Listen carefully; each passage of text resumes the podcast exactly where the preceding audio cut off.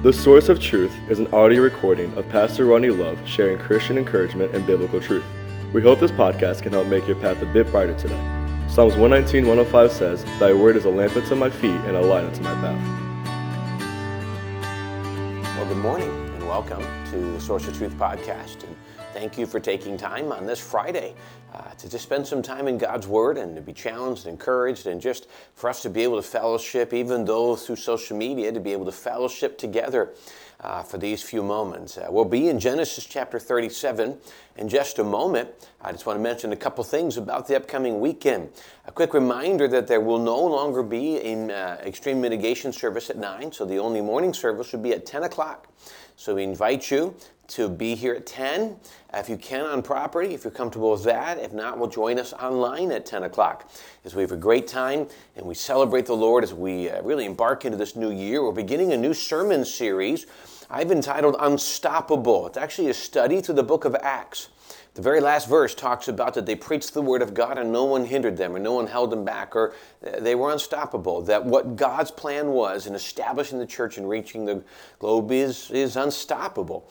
And uh, so we're going to be looking at that for quite a while. And I hope you'll join us as we begin our study in that Sunday morning. Sunday night at 5, uh, we have our family time together. Uh, there'll be a great time for uh, story time for the kids, and then we're going to go through and uh, take a few minutes at the end, or take our message time at the end, and uh, dive into the book of uh, Revelation. We've already gone through the first few verses, and we're going to jump in as we start into the first, really three chapters dealing with the different churches that John spoke to. So we're going to be diving into that uh, start again to, uh, Sunday night. So, two great studies, two great opportunities. Uh, whether you're here on property, whether you're watching online, we really think they'll be a great help. And so, we invite you to join us uh, Sunday at 10 and then again at 5. Uh, Genesis chapter 37 this morning as we look at something. Uh, it's it, I'm going to kind of pull a couple thoughts. I won't obviously won't be too much long ago that we talked a little bit about this topic per se. There was a time back when we were studying Proverbs there's a verse that references, and I won't quote it exactly, I didn't look it up this morning, but a verse that references where they say that uh, there are people who will find any reason to not do work, will, will make up obstacles to not do work. So, one of them said that someone says there's a line in the street, I cannot go out. Uh, there wasn't really a line in the street in that scenario. What they're saying is people who are uh, lazy or don't want to actually do what they're supposed to um, will find every reason not to. They'll create scenarios. There's a lion in the street. There's this, there's that. I can't do that. And they're going to find every reason. They're going to create obstacles, some of them valid, that but could be overcome, some of them actually not true. And what we see is, and it's become relatively true in our culture, it doesn't take much for us in our culture to find a reason not to do something. It doesn't take much to say, well, you know, this problem, and we can go back and look over the last year and come up with 10 different things.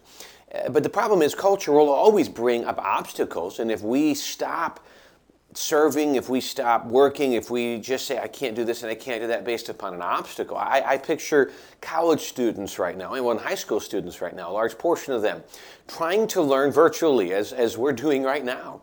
It's complicated. It's one thing to receive uh, some Bible instruction and a devotional, it's another thing to base your entire the remainder of your life and education on a screen. It's just really complicated. And and so for some, this is an obstacle that may say, I just quit. For some, they're going to say, I don't like this, but I'm going to push forward. And for some, be very honest, the virtual just won't work. It won't give them the education they need. And, and it's, there's a lot, it's just, it's a complicated time. That would be a legitimate obstacle. There are some who say, I got to get up early in the morning. I remember when I went to college, um, for whatever reason, our college decided that they should start their classes at 7 o'clock in the morning. And so, uh, and they told me, don't worry, only your freshman year will have 7 o'clock classes. And I had 7 o'clock classes every semester except for one semester my senior year. And I looked at all of that, and it was it was tiring, especially when you're working. You know, you don't go to bed at one in the morning. You got to be in class by seven. A lot of us men were like that but you know, a lot of people said seven o'clock classes, and they they either they just refused to take any classes before nine o'clock. Well, most of the core classes were there. Simply ends up they just didn't graduate, they didn't finish, they didn't do it because of this obstacle. So what we're going to look at today is we're going to see uh, something from Joseph, a level of his integrity that's kind of seen in practice, that's kind of seen uh, in, in being filled out, which we mentioned the other day that God didn't necessarily bless Joseph, because of his obedience in these circumstances between the pit and Potiphar's house and jail, God placed him in these things because of his obedience, because he knew he could handle it, because he knew that he would honor him in these obstacles and allowing himself to be placed where God needed him so that he could be face to face with Pharaoh. So let's go ahead and look at these verses. Verse number 12, Genesis 37, verse 12. And his brethren went to feed their father's flock in Shechem. And Israel said unto Joseph, Do not thy brethren feed the flock in Shechem? Come, and I will send thee unto them. And he said unto them, Here am I. And he said to him, Go, I pray thee, see whether it be well with thy brethren, and well with the flocks, and bring me word again. So he sent him out of the vale of Hebron, and he came to Shechem. Now there's two thoughts. I'm going to start with this one. We'll read the next couple of verses in a second. We just read not that, you know, just was it yesterday, not that long ago, with the coat of many colors, with the fact that everybody knew Joseph was the favorite, with now the visions and the dreams. These brothers hated him. And so here's what happens. Joseph, Jacob comes, Israel comes to Joseph and says, I need you to go. I need you to check on them, see how they're doing coming back. First thing, recognize Joseph's not with them. Joseph's not taking care of the sheep. And we mentioned that the average working garment was not colorful. Joseph's was. Very likely, Joseph was not asked to do what his brothers were. They're out doing the shepherding, and he's not. Maybe he's in a position of royalty. Maybe he's in a position of power in his home. Maybe his dad just said Joseph's not going. Either way, he wasn't there. And so he's sent out to, to check on them. And I don't think he was sent to snitch, as we call it today. He was checking just to see how they were doing. Is there anything they need? Is there any struggles going on? Shepherding was not always a, an easy job because so many wild animals would want to come and eat the sheep. So it was not always an easy job, and there would be other people outside of where they lived at this time that could have caused grief. So they're just checking on them, and they could be gone for weeks at a time, if not longer. So Joseph, what does he do? He doesn't sit back and say, "Dad, you don't get these guys hate me." I even should be there. I'm, the young, I'm younger than them, and I should be out there, but I'm not. I'm here. You know, I, they hate me, and there could have been a long complaint about the drama inside the home, which was a real drama. There could have been that. Joseph could have easily given an argument and complaint to his dad about that. Joseph chose not to do that. The phrase here, um, I'm trying to exactly find where it's at. It says in the end of verse 13, what does Joseph say? Here I am. Here I am.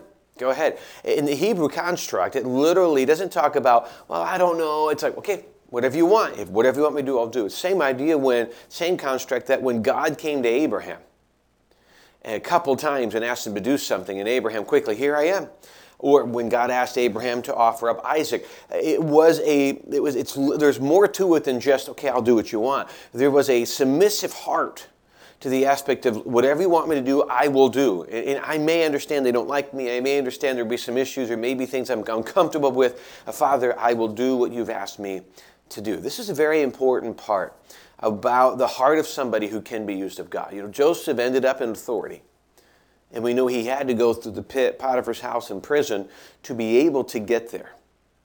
But God placed him in these things because he knew the integrity, he knew the heart of Joseph.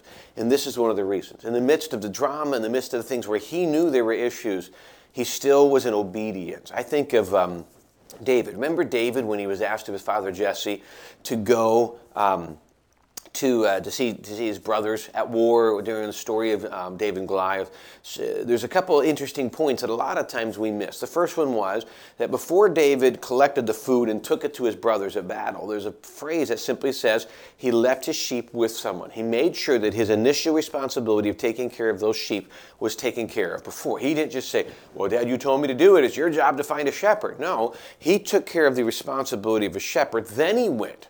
When he gets to uh, up to see Goliath and he is beginning to, he wants to go and talk to the people, he has his cart and his food. He left it with somebody to keep an eye on him. Both times, he still remembered the initial responsibility. Uh, let me tell you one thing I think is important. I don't, I don't like to use the phrase, as a Christian, we should do this, we should better, but as someone who desires to honor God and follow God in this, ethics, responsibility should be something known. That, that should be normal for us. The world shouldn't look at us and say, well, we're, you know, they're, they're decent workers, they're below average. And I'm not talking producing work, I'm talking about our character, being on time, sticking around, doing our job, doing our best. Uh, the Bible says, whether therefore you eat or drink or whatsoever you do, do all to the glory of God. What we do, what we say, how we work, how we act, what our neighbors see, what our family see, this is a representation of Jesus. I'm not stating perfection. We can't be perfect. So to, to claim it is ridiculous. You see, if you try to bring yourself across as someone perfect, that you're going to, people are going to point out the weaknesses. I'm talking about someone who humbly just does their best, even though sometimes we said the other day, not everybody's going to like that. That's okay we're still going to do our best because we do it to honor God. And we do it because we know that God has something bigger for us, and God desires to see character in the moment. And so the first thing we see is the importance of just character in spite of what would be uncomfortable circumstances. But I want to see how this character went even a little further. And so he. Um, he says, Go, I pray thee. And, and, Joseph goes out to Shechem to find his brothers and talk. Verse 15 And a certain man found him, found Joseph, and behold, he was wandering in the field. And the man asked him, saying, What seekest thou? And he said, I, I seek my brethren. Tell me, I pray thee, where they feed their flocks. And the man said, They are departed hence, for I heard them say, Let us go to Dothan. And Joseph went after his brethren and found them in Dothan. Now, here's the premise I want to get to. The major aspect of the long story about him being thrown in a pit and everything comes up in, in a few verses, and we'll deal with that next time. What I want us to see was that there's a passage where Jesus was teaching, and they talked about the idea that if someone compels you to go a mile, go with them twain. Literally, in that passage means they, they had the right to take you away from your livelihood and make you carry their goods for a mile. It was a, an oppressive thing because when you left your table or whatever work you were doing, things could be stolen. There's a lot of negativity to being asked by an oppressor to go a mile. So it was not a good thing. He says, go with them twain. Go the extra mile. You know, talking about loving your enemy, love them anyway. In this situation, I understand you've been asked to do something that's not right, it's not fair, it could become a, a problem for you in the business. Don't just go one mile, carry it two. Go above and beyond, even in negative, not just in good, but in negative. This is what Joseph did. Joseph didn't see the obstacle, the lion in the street. Joseph didn't see, well, they don't like me, they don't this. Joseph could have gotten to, to Shechem. Now, please remember, this would have been probably more than a day's journey. Um, a lot of that part of the area is desert, and so would, you know, they had to travel to places to be able to feed the sheep. So, you know, this would this is not an easy just okay, I'll be there in an hour or two, and he walked the entire way. This would have been a serious journey. And so he gets there, he might have been tired, whatever. He gets there and realizes they're not where they're supposed to be. Well, I'm just going to go tell my dad, that's in him. What does Joseph do? Joseph says, I've been asked to see how my brothers are doing. So he goes even further. He says he's not here. When he found out they weren't where they thought they would be, he could have gone home. He chose to go further. Continue because this is what he's been asked to do. Now, here's the unique part, as we'll talk about you know, tomorrow, but it fits in with this app, or next time, it fits in with this application. This extra step he took to go was what ended up, which, which ended him up in a pit him taking that step. If he had just gone home, he would have never ended up in the pit. And you can, you know how you do this where if I hadn't done this, or if I kind of read, we look in the past and we kind of look at the scenarios that lead up to something, and if I had just made one or two different decisions, I wouldn't be in this spot. You could say, Joseph, if he just gone home, he wouldn't have been thrown in pit, wouldn't have been thrown in slavery, all these things wouldn't have happened. It's easy for us to look back and say, man, if I had just done one or two things differently, can, can we be careful in the fact that we have a free will? And yes, our decisions have consequences. But if we think that our entire life is completely fallen apart because of one bad day, we really limit the true power of God in our life. Yes, my decision will have its consequences, but I'm not convinced that God is so weak that I make one or two bad decisions and my entire life falls apart because of it, especially if I'm willing to come get it right. Joseph, at the same case, was actually doing right. He went the extra mile. He followed all the principles, and here's what we say you know, he did everything right and it came back to haunt him. No good deed goes unpunished, those kind of phrases. It's easy for us to evaluate all of that from a negative mindset. What I want to advise us today is not to see the events of when we do right doesn't seem to work as a negative mindset, but somehow God is planned this or can use this for His honor and His glory.